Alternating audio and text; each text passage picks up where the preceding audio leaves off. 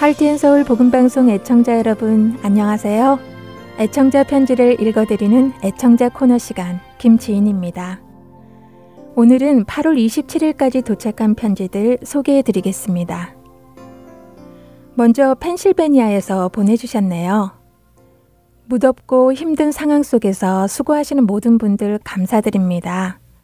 힘내시고 주님이 함께 하심을 믿으니 소망과 감사와 은혜 속에서 매일매일 살아갑니다.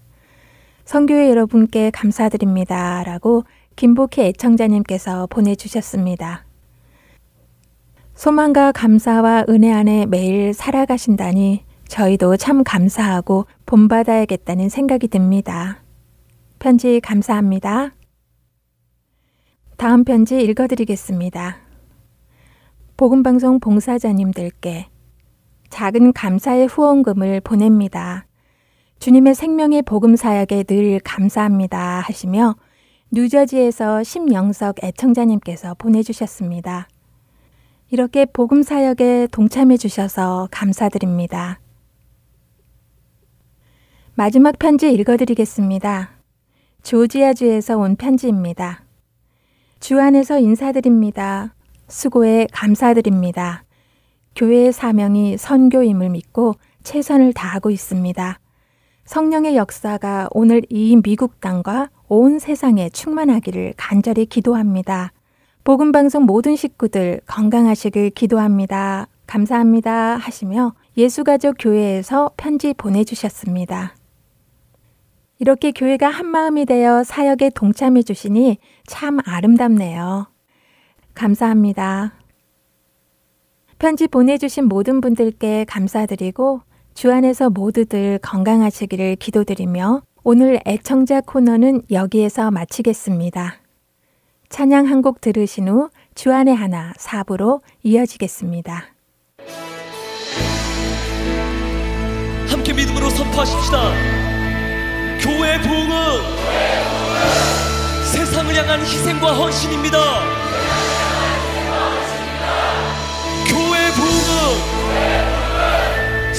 향한 희생과 헌신입니다. 할렐루야! 소망 없는 세대 가운데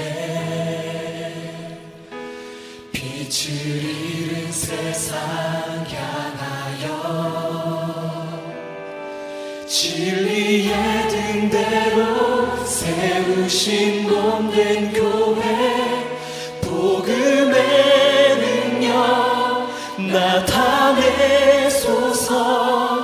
예수의 흘리신 보혈로 사신 교회 십자가 사랑만 증거하는 교회 죽어가는 영혼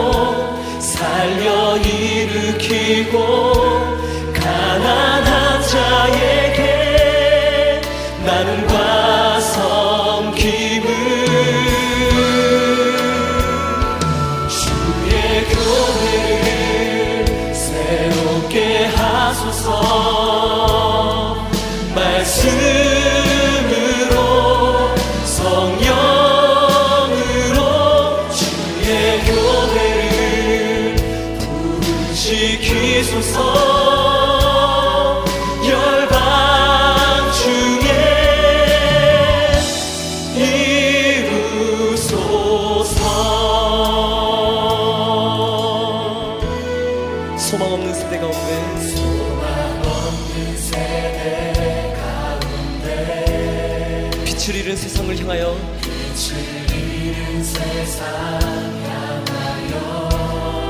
진리의 등대로 세우셨습니다.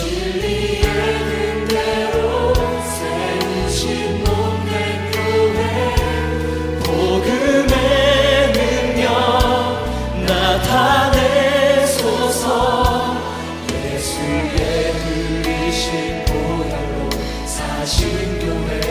우리는 십자가 사랑만 증거합니다.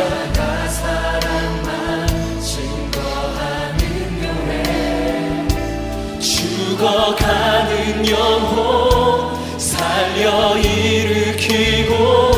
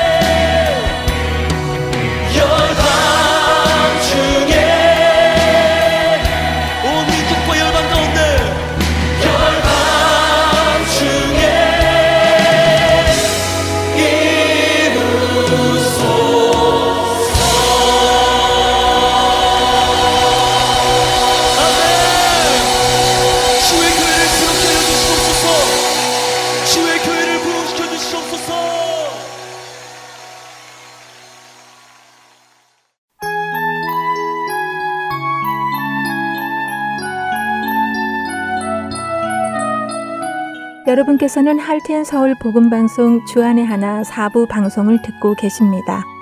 주안의 하나 사부에서는 지난 방송들 중에서 신앙에 도움이 될 만한 프로그램을 모아서 다시 방송해 드리고 있습니다. 이번 시즌에는 2016년에 방송된 복음, 그 기쁜 소식, 2015년에 방송된 성경 속 단어 한마디, 그리고 2016년에 방송된 성경적 찬양 시즌2가 준비되어 있습니다. 먼저 복음 그 기쁜 소식으로 이어집니다.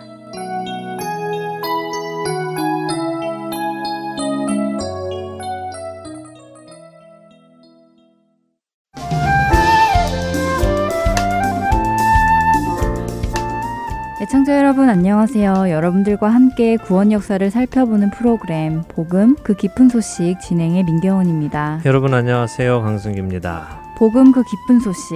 지난 시간에는 6월절 어린 양으로 오신 예수님께서 상징적으로만 어린 양이 아니시라 실제로 6월절 어린 양에게 일어나는 일을 겪으심으로 하나님의 어린 양으로 죽으신 것을 알아보았습니다. 네, 니산월 10일에 예루살렘으로 들어가신 것과 흠없는 어린 양으로 증명되신 것, 또 14일에 잡히신 것, 이런 것들이 다 6월절 어린 양에게 일어나야 하는 일이 실제로 예수님께도 일어난 일이라는 것을 살펴보았지요. 네, 그와 함께 예수님의 뼈가 꺾이지 않은 것도 6월절 어린 양은 뼈를 꺾지 않고 먹어야 하는 하나님의 말씀이 응한 것임을 보았지요. 네.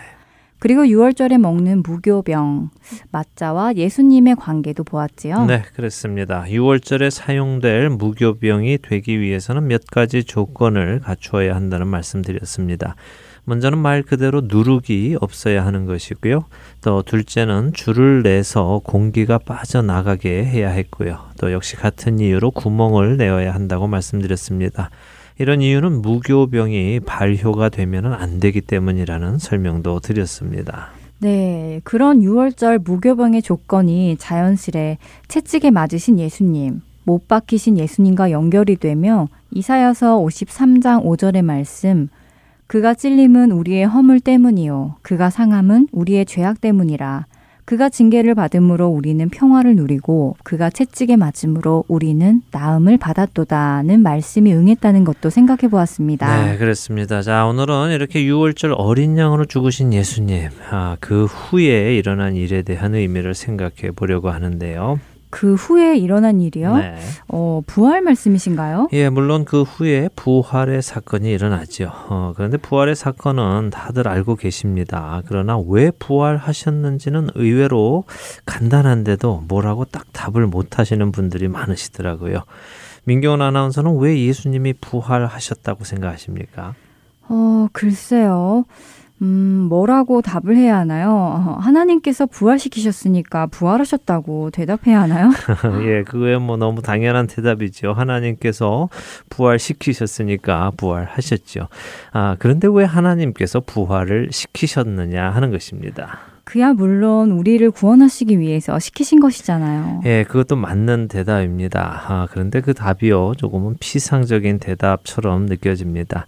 이 프로그램 우리 복음 그 기쁜 소식은 복음의 개념을 정리하는 것이 목적이잖아요. 그렇죠. 정리가 목적이기 때문에요. 이런 질문을 드리는 것입니다.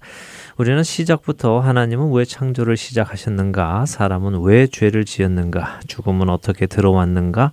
하나님의 공의란 무엇인가? 죄에 대해 하나님은 어떻게 하셔야 공의를 집행하시는 것인가? 이런 것들을 정리해 왔습니다. 네. 그래서 왜 예수님이 죽으셔야 했는지도 정리를 했죠. 네, 정리가 잘 되었었지요. 예, 그래서 왜 부활하셨는지도 정리를 해야 된다는 말씀입니다. 자, 우리는 하나님의 공의와 죄, 속죄 이런 개념을 정리하면서 어, 마이너스와 플러스의 개념을 사용했었습니다. 네, 그랬죠. 죄로 인해 마이너스 된 것을 의로 플러스해야 속죄가 되어 원래 영의 자리로 만들어진다고 이해했지요. 네, 맞습니다. 자, 그 개념을 가지고요. 오늘 이야기를 시작하지요. 첫 사람 아담은 순종과 불순종, 선과 악, 의와 죄 사이에서 불순종을 선택했고 악을 선택했고 죄를 선택했습니다. 그리고 그 결과로 무엇이 들어왔습니까? 죄의 결과로 사망이 들어왔지요. 그렇습니다. 사망이 들어왔습니다. 그가 죽은 것은 공의입니까? 아닙니까? 죄를 짓고 그 결과로 죽었으니 공이겠지요. 네, 맞습니다. 공의가 실현된 것입니다. 거기에는 어떤 조치도 필요가 없습니다. 공의가 실현되었기 때문입니다. 그러나 두 번째 아담으로 오신 예수님은 어떻습니까? 예수님이 죄를 지으셨나요? 아니죠. 우리는 예수님께서 결코 죄를 지으실 수도 없으신 분이라는 것까지 살펴봤잖아요. 그렇죠. 예수님은 죄를 짓지 않으셨을 뿐 아니라 죄를 지으실 수도 없으신 분이시죠. 고린도 후서 5장 21절은 예수님은 죄를 알지도 못하신다고 말씀하십니다.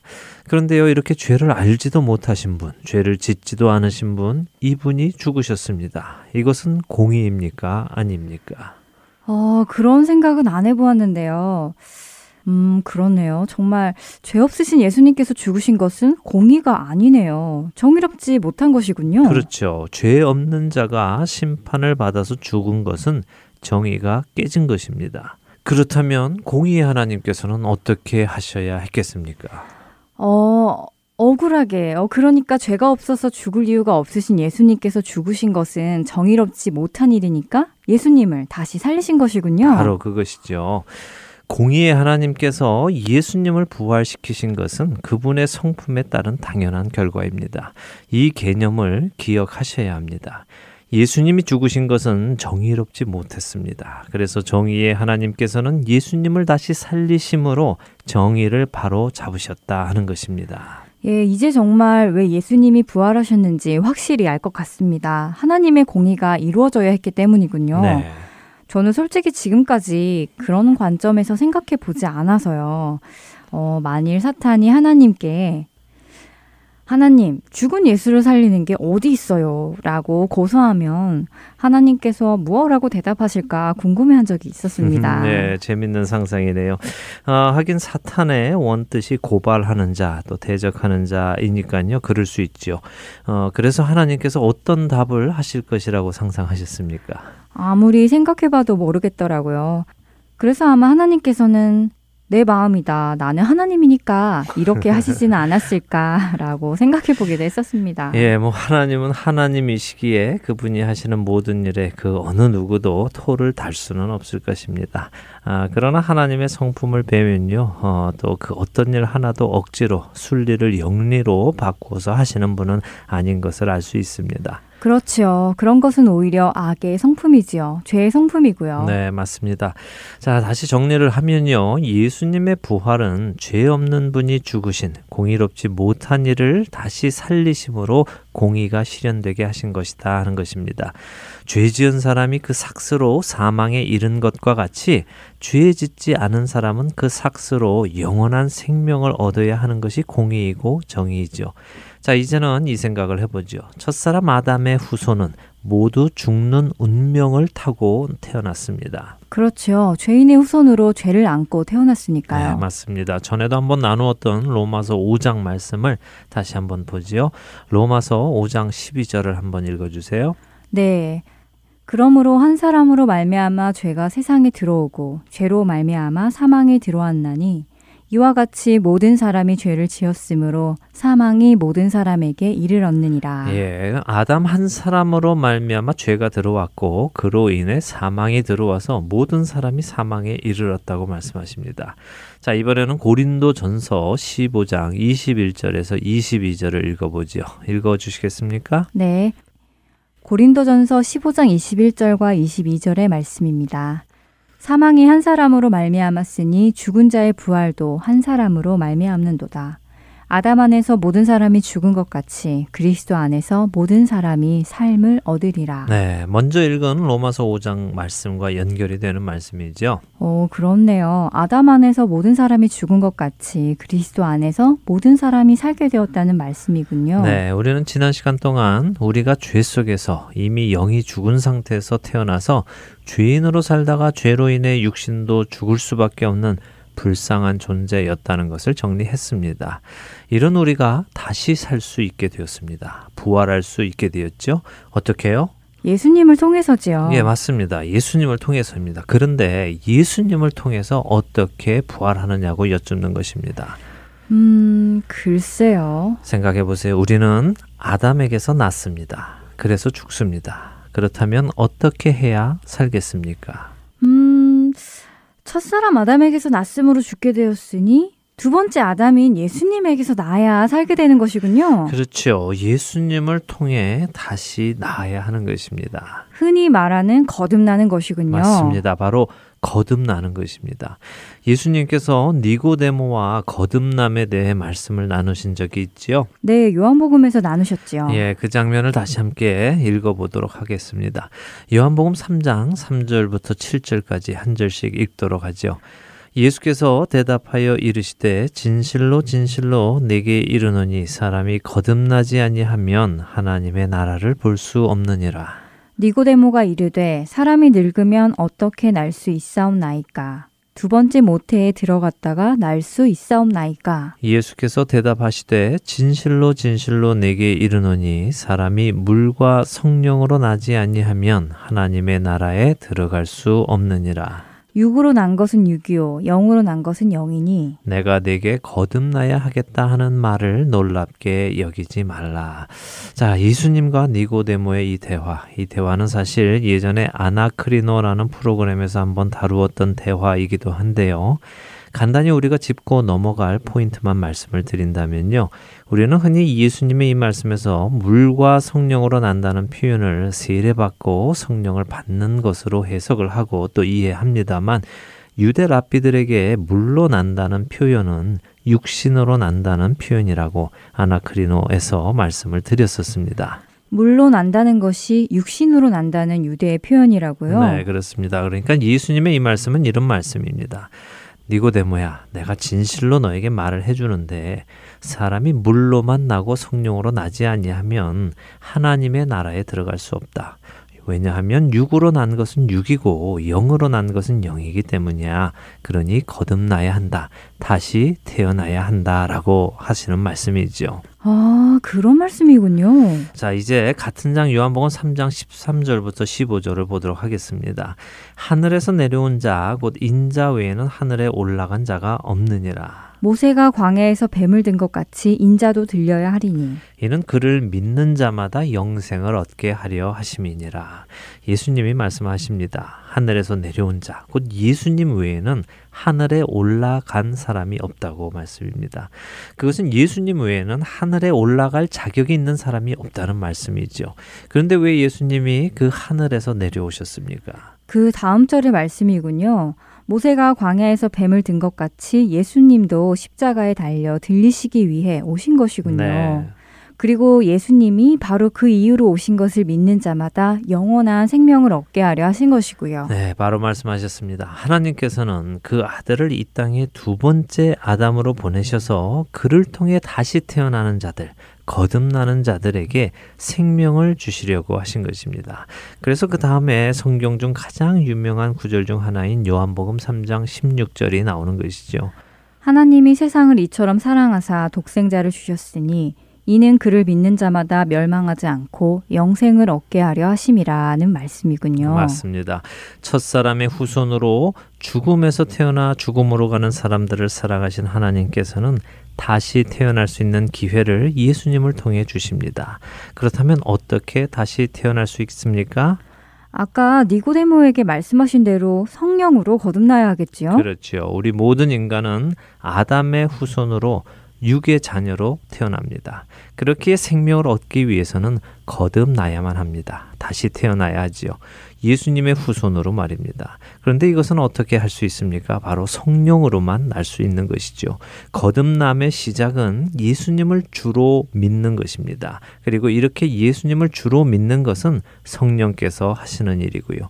고린도전서 12장 3절은 성령으로 아니하고는 누구든지 예수를 주시라 할 수 없다고 하십니다. 아, 그러니까 예수님을 주님이라고 고백하는 것은 성령님의 역사심을 통해서만 일어나는 것이라는 말씀이군요. 그렇죠. 이것이 성령으로 거듭남의 시작입니다. 지난 시간에도 잠시 말씀을 드렸습니다만 이렇게 성령으로 거듭난 사람, 다시 말해 첫 아담으로 태어난 죄의 몸이 죽고 예수 그리스도로 말미암아 다시 태어난 의의 사람은 이제 죄의 노예가 아니라 죄를 다스릴 수 있는 권세를 가지게 되었다고 말씀드렸습니다.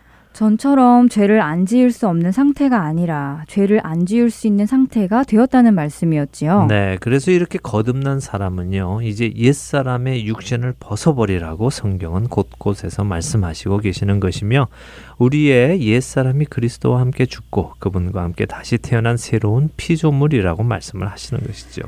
음, 이제 지금껏 읽었던 그런 말씀들이 이해가 되기 시작하네요. 그동안은 상징적으로만 그렇게 되는 것이라고 생각을 했었거든요. 그런데 우리가 아담의 자녀로 난 것이 실제적인 일인 것처럼 예수님을 통해 하나님의 자녀로 나는 것도 실제적인 일인 것이군요. 네, 실제적인 일이죠.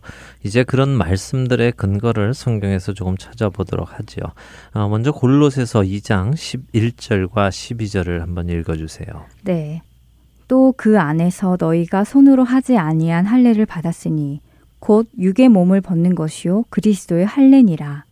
너희가 세례로 그리스도와 함께 장사되고 또 죽은 자들 가운데서 그를 일으키신 하나님의 역사를 믿음으로 말미암아 그 안에서 함께 일으키심을 받았느니라. 네, 11절에 또 그 안에서에서 그는 예수님을 말씀하는 것입니다. 그러니까 예수님을 그리스도로 믿는 사람은 예수님 안에서 육 적인 죄의 몸을 벗는 할례를 받았고 할례는 무엇입니까? 할례는 잘라내는 것입니다. 그러니까 우리 죄의 몸을 잘라내었다는 것이죠. 어, 그리고 그렇게 그리스도와 함께 그 죽은 몸이 땅에 묻혔고 죄 없이 죽으신 그리스도를 다시 살리시는 하나님의 공의하심을 믿음으로 말미암아 우리도 그 안에서 다시 태어나는 다시 살림을 받는 일이 실제적으로 일어난다는 것입니다. 어, 확실히 다가오네요. 아, 그래서 이렇게 그리스도와 함께 죽고 그리스도를 통해 다시 태어나는 은혜를 받으면 어떻게 해야 할까요? 골로새서를 계속 보지요. 이번에는 3장 1절부터 10절까지 길지만 함께 읽어 보겠습니다. 그러므로 너희가 그리스도와 함께 다시 살리심을 받았으면 위의 것을 찾으라. 거기는 그리스도께서 하나님 우편에 앉아 계시느니라. 위의 것을 생각하고 땅의 것을 생각하지 말라. 이는 너희가 죽었고 너희 생명이 그리스도와 함께 하나님 안에 감추어졌음이라. 우리 생명이신 그리스도께서 나타나실 그때에 너희도 그와 함께 영광 중에 나타나리라. 그러므로 땅에 있는 지체를 죽이라. 곧 음란과 부정과 사욕과 악한 정욕과 탐심이니 탐심은 우상 숭배니라. 이것들로 말미암아 하나님의 진노가 임하느니라. 너희도 전에 그 가운데 살 때에는 그 가운데서 행하였으나 이제는 너희가 이 모든 것을 벗어버리라. 곧 분함과 노여움과 악의와 비방과 너희 입에 부끄러운 말이라. 너희가 서로 거짓말을 하지 말라. 옛 사람과 그 행위를 벗어버리고 새 사람을 입었으니 이는 자기를 창조하신 이의 형상을 따라 지식에까지 새롭게 하심을 입은 자니라. 예, 거기까지 읽죠. 골로새서 3장은 오늘 우리가 나눈 이야기를 다 설명해 주고 계십니다.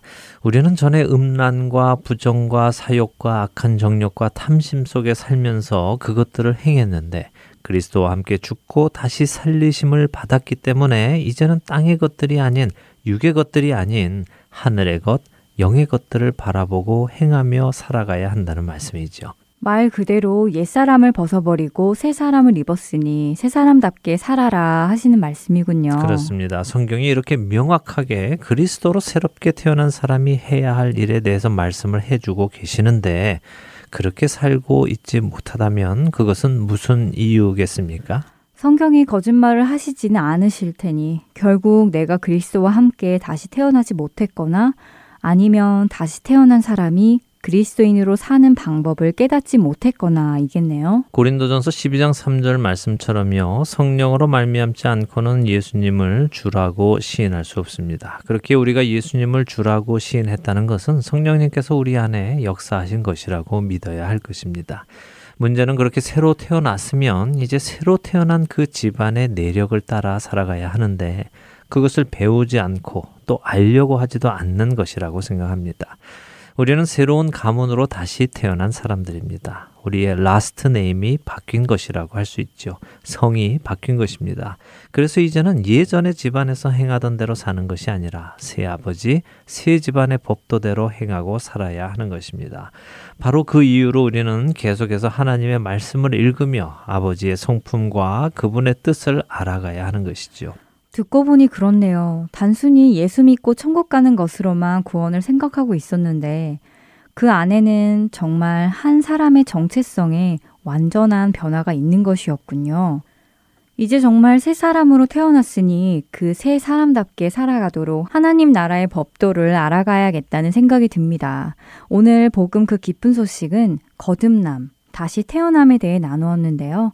거듭남의 의미를 한 주간 묵상하시며 거듭난 자답게 살기 시작하는 우리 모두가 되기를 소원합니다. 네, 그렇게 되기를 소원합니다. 이 시대의 기독교가 손가락질을 받는 이유는 우리가 거듭난 자로 살지 못하기 때문일 것입니다. 우리가 읽었던 골로새서 3장 1절부터 10절 말씀을 보면요. 거듭난 자들이 하지 않을 것들이 열거되어 있습니다. 우리 안에 이것들이 있다면 이것들을 몰아내는 일을 시작해야 할 것입니다. 저희는 다음 주 이 시간에 다시 찾아뵙도록 하겠습니다. 주간도 승리하시기 바랍니다. 안녕히 계십시오. 안녕히 계세요.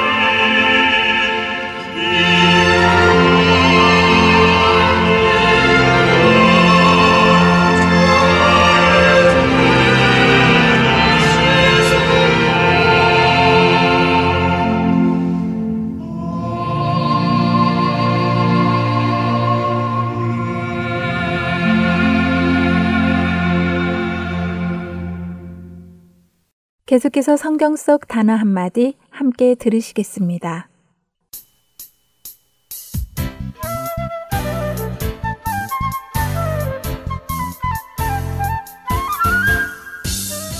여러분 안녕하세요. 성경 속 단어 한마디 진행의 이다솜입니다. 예수님께서는 마태복음 11장 29절에서 나의 멍에를 메고 내게 배우라 라고 말씀하시는데요. 또 사도 바울은 고린도 후서 6장 14절에서 너희는 믿지 않는 자와 멍에를 함께 매지 말라 라고 말씀하십니다. 멍에. 멍에는 소가 메고 다니는 것이라고 어렴풋이 들어 알고는 있지만 솔직히 잘 모르겠더라고요. 직접 본 적도 없고요. 밭에서 일을 하고 있는 소의 그림이나 사진으로 소 코에도 무언가가 달려 있고 소의 등과 앞에는 큰 나무 틀이 있었다는 것이 기억나기도 하는데요.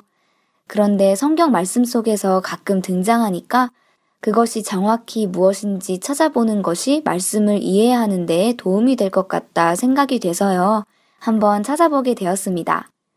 멍에는 원어로는 쥐고스라는 단어로 짝짓다, 연결짓다, 묶다, 결합시키다를 의미하는 죽은 의미라는 단어에서 나온 단어라고 하네요.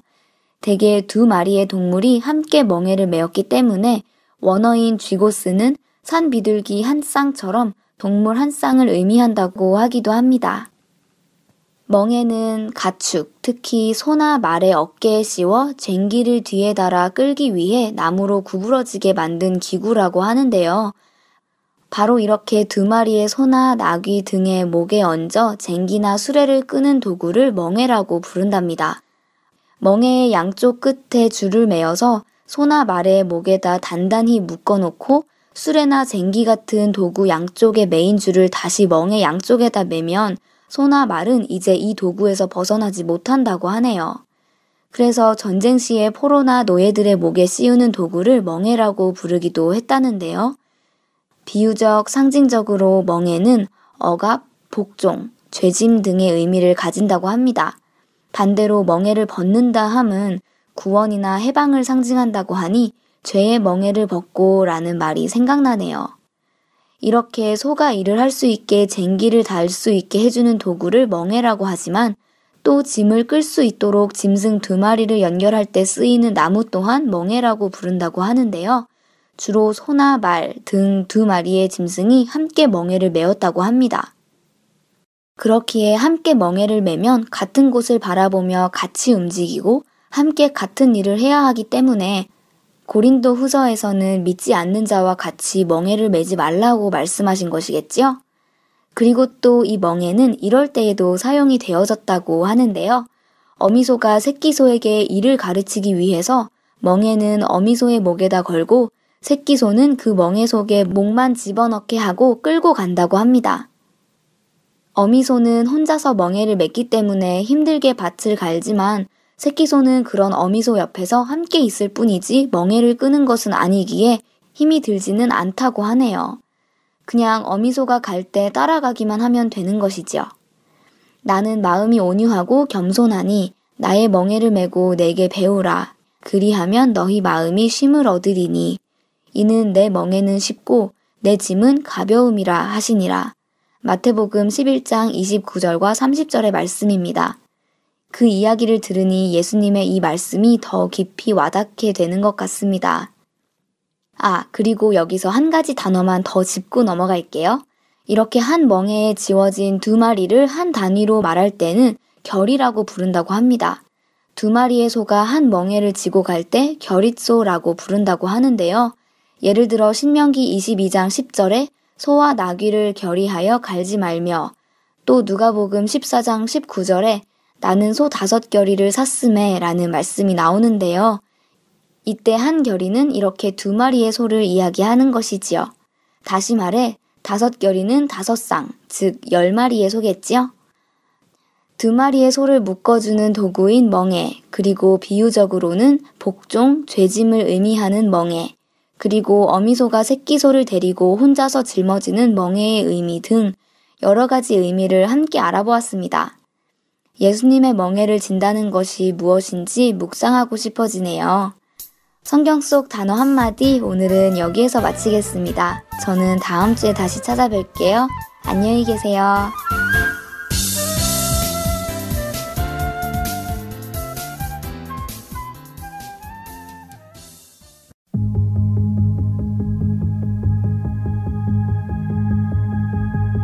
나를 밝히는 주의 멜로디. 그 노래 날 감싸네. 원수로부터 나를 건지사 모든 두려움 사라져. 두려움에 멍해봤네 난 주의 자녀라. 두려움에 멍해봤네. 난 주의 자녀라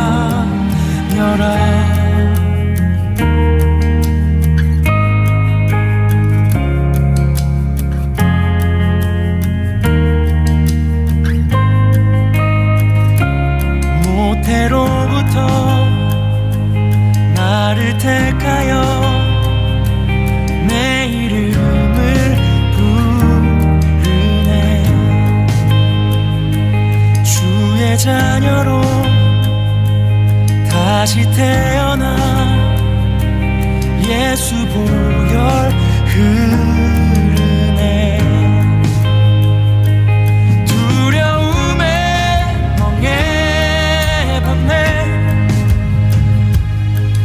난 주의 자녀라.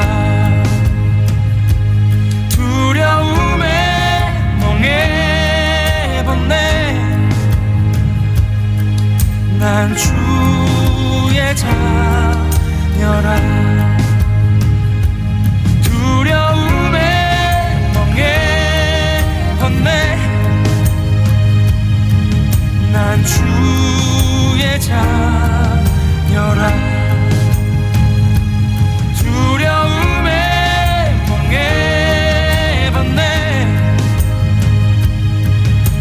주의 자녀라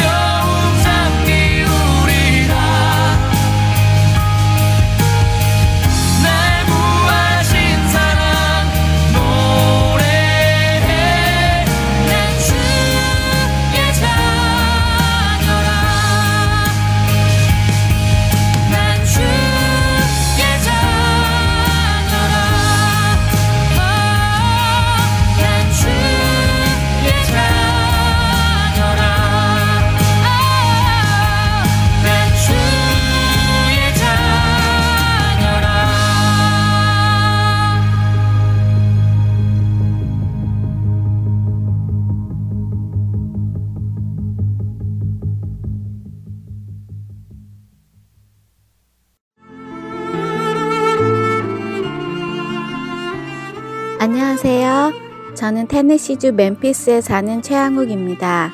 저는 저희 교회 성도님과 함께 International Farmers Market 두 곳과 아시아나 마켓에 CD를 배치하고 있습니다. 하나님의 인도하신 가운데 이렇게 복음 방송 CD를 듣고 전하게 되어 너무 감사합니다. 봉사로, 기도로, 후원으로 예수님을 전하고 생명을 구하는 일에 동참하실 분들은 전화번호 602-866-8999로 연락 주시기 바랍니다.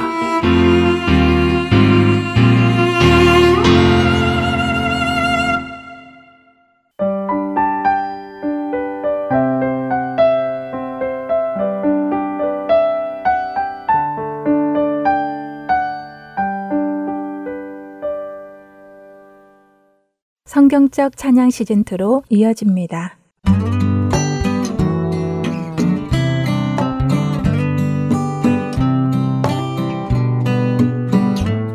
애청자 여러분 안녕하세요. 하나님께 드리기에 합당한 찬양이 무엇인지 나누고 함께 불러보는 성경적 찬양 시즌2 진행의 박윤규입니다. 지난주에는 살아계신 주 Because He Lives 라는 찬양곡을 나누어 보았습니다. 이 곡의 가사를 통해서 우리를 죄에서 구원하시기 위하여 오셔서 십자가에 못 박혀 죽으신 예수님의 그 은혜와 사랑에 대하여 나누었습니다. 그리고 사망을 이기시고 죽음에서 부활하신 살아계신 예수님을 찬양했습니다. 예수님께서 살아계셔서 우리의 삶을 이끄시는 것을 우리가 믿기에 내일을 두려움과 걱정과 근심이 없이 마주할 수 있습니다. 지난 한 주 살아계신 주님을 여러분들의 삶에서 온전히 경험하셨나요?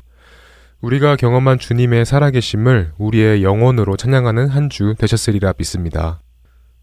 오늘 우리가 나누어 볼 곡은 Am I라는 곡입니다.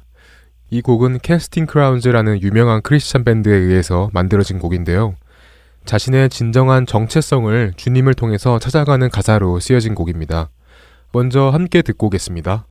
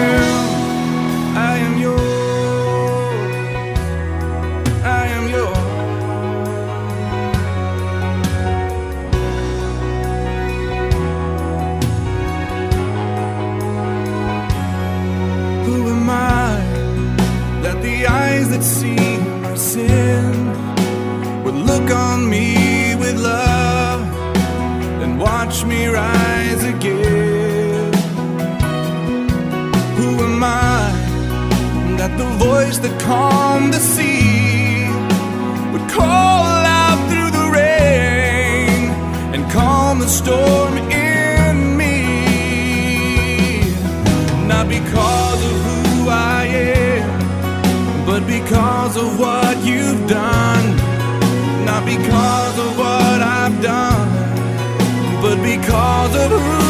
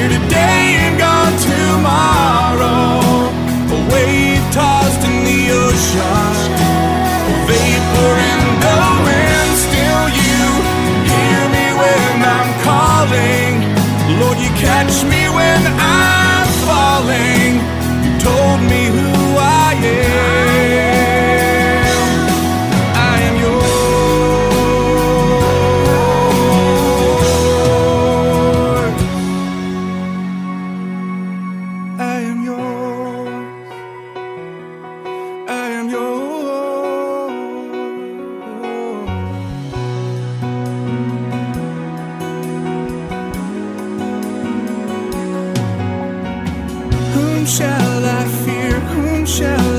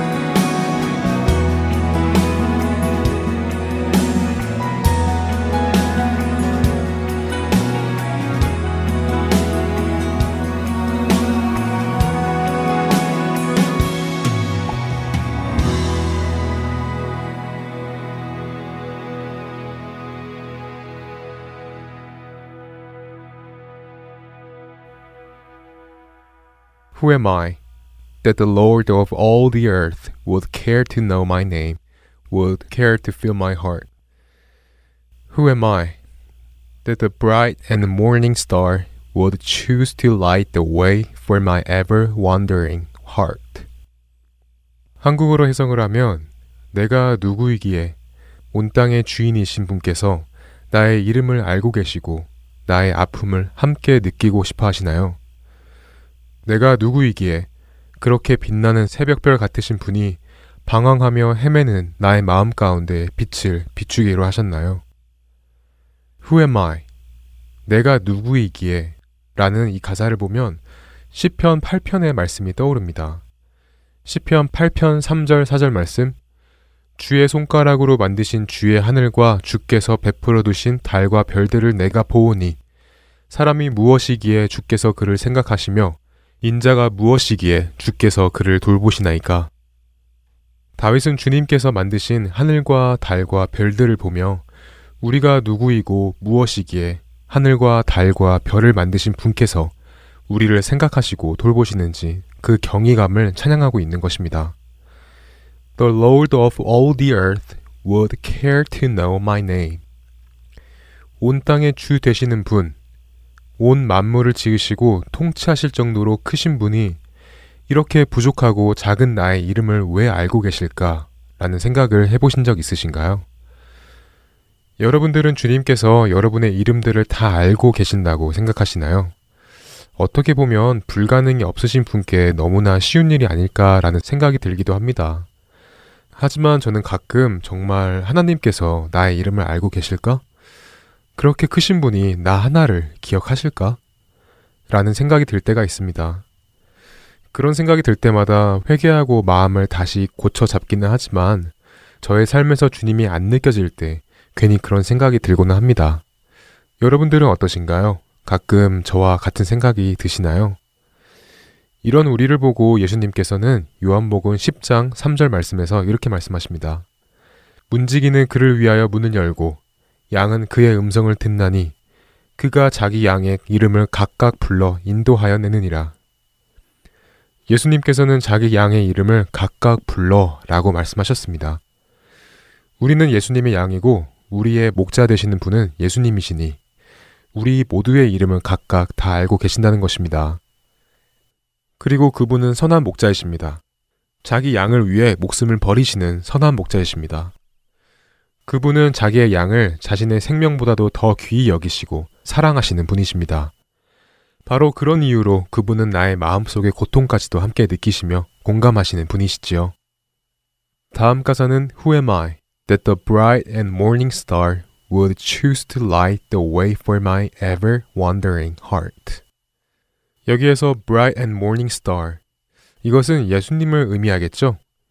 요한계시록 22장 16절 말씀 나 예수는 교회들을 위하여 내 사자를 보내어 이것들을 너희에게 증언하게 하였노라. 나는 다윗의 뿌리요 자손이니 곧 광명한 새벽별이라 하시더라. 영어로는 The Bright Morning Star이라고 나와 있습니다. 그러니 여기에서는 예수님께서 방황하고 헤매는 우리의 마음 가운데 빛을 비춰주시는 것이 되겠죠. 어둠에 살던 우리의 갈 길을 비춰주시는 참빛, 그 밝은 빛이 바로 그분이십니다. 요한복음 8장 12절 말씀을 통해 우리는 빛이신 그분의 모습을 볼 수 있습니다. 예수께서 또 말씀하여 이르시되 나는 세상의 빛이니 나를 따르는 자는 어둠에 다니지 아니하고 생명의 빛을 얻으리라. 그렇습니다. 우리는 세상의 빛이신 예수님께서 비추어 주시는 빛을 따라 어둠에 다니지 아니하고 생명의 빛을 얻은 자들입니다.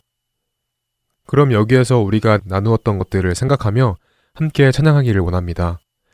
우리의 목자 되시며 우리의 구원자 되시고 우리의 빛 대신 예수님을 생각하며 찬양하기를 원합니다.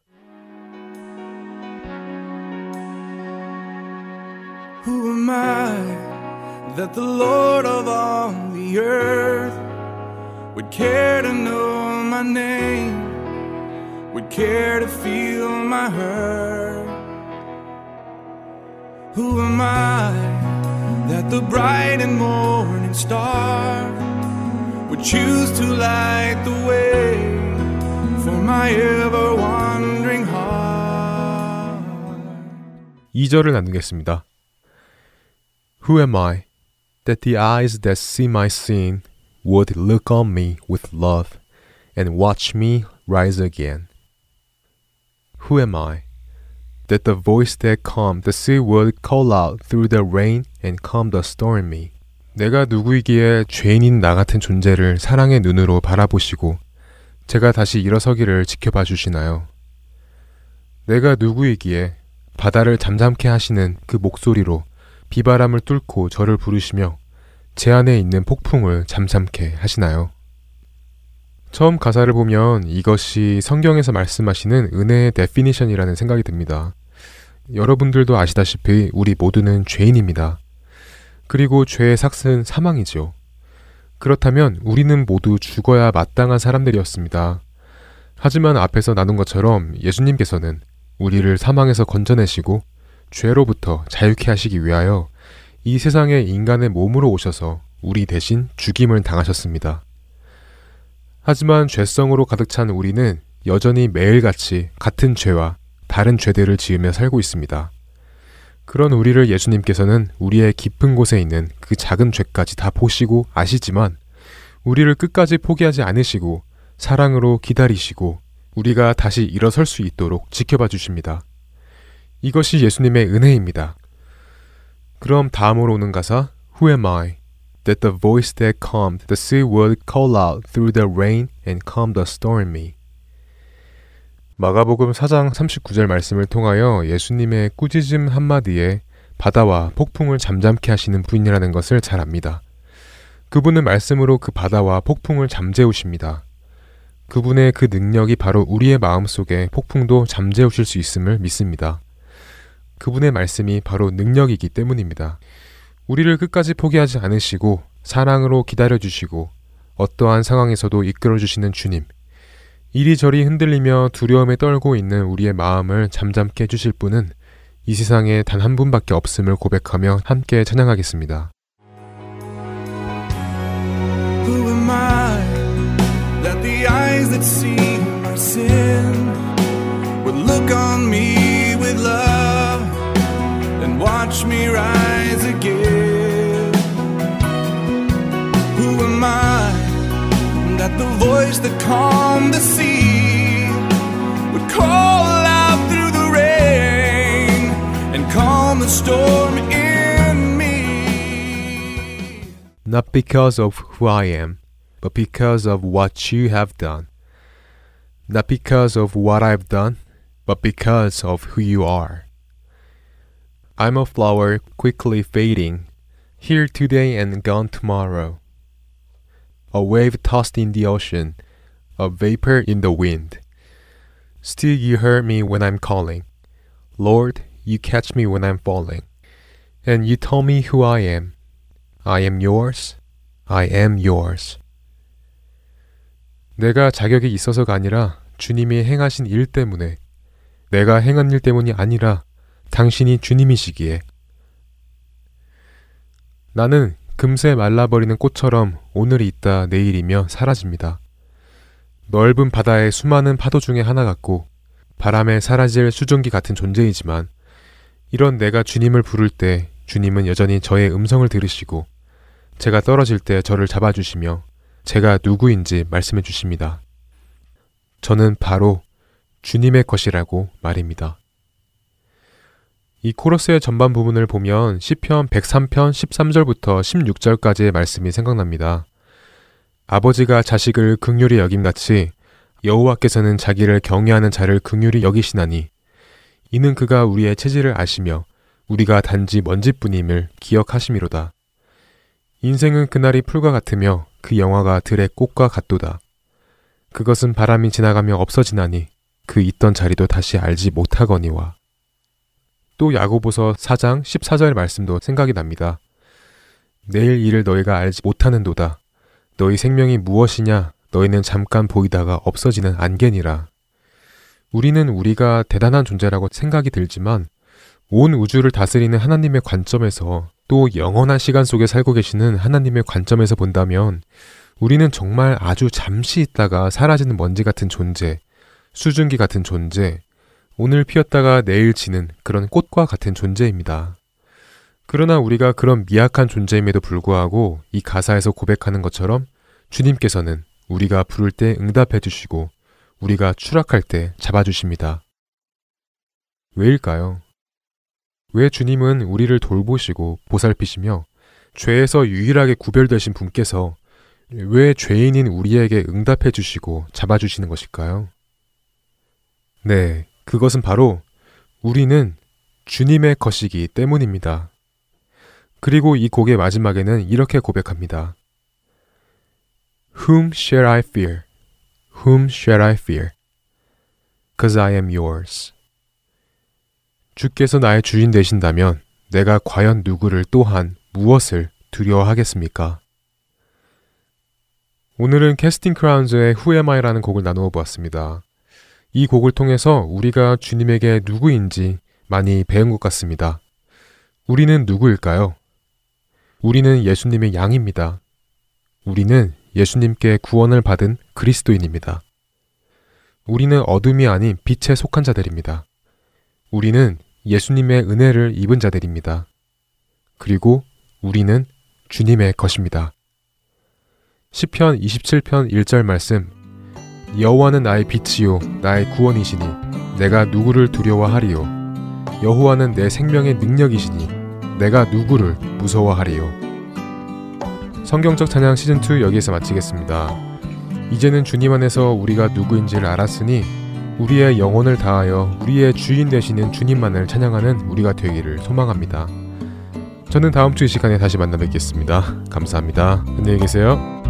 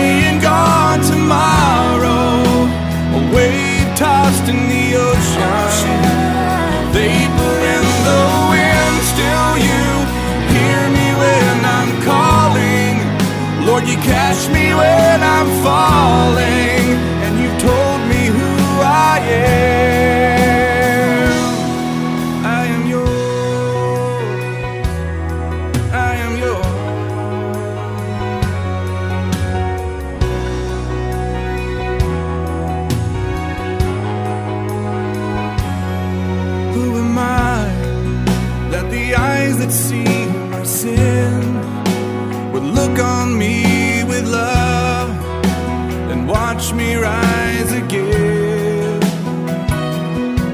Who am I that the voice that calmed the sea would call out through the rain and calm the storm in me?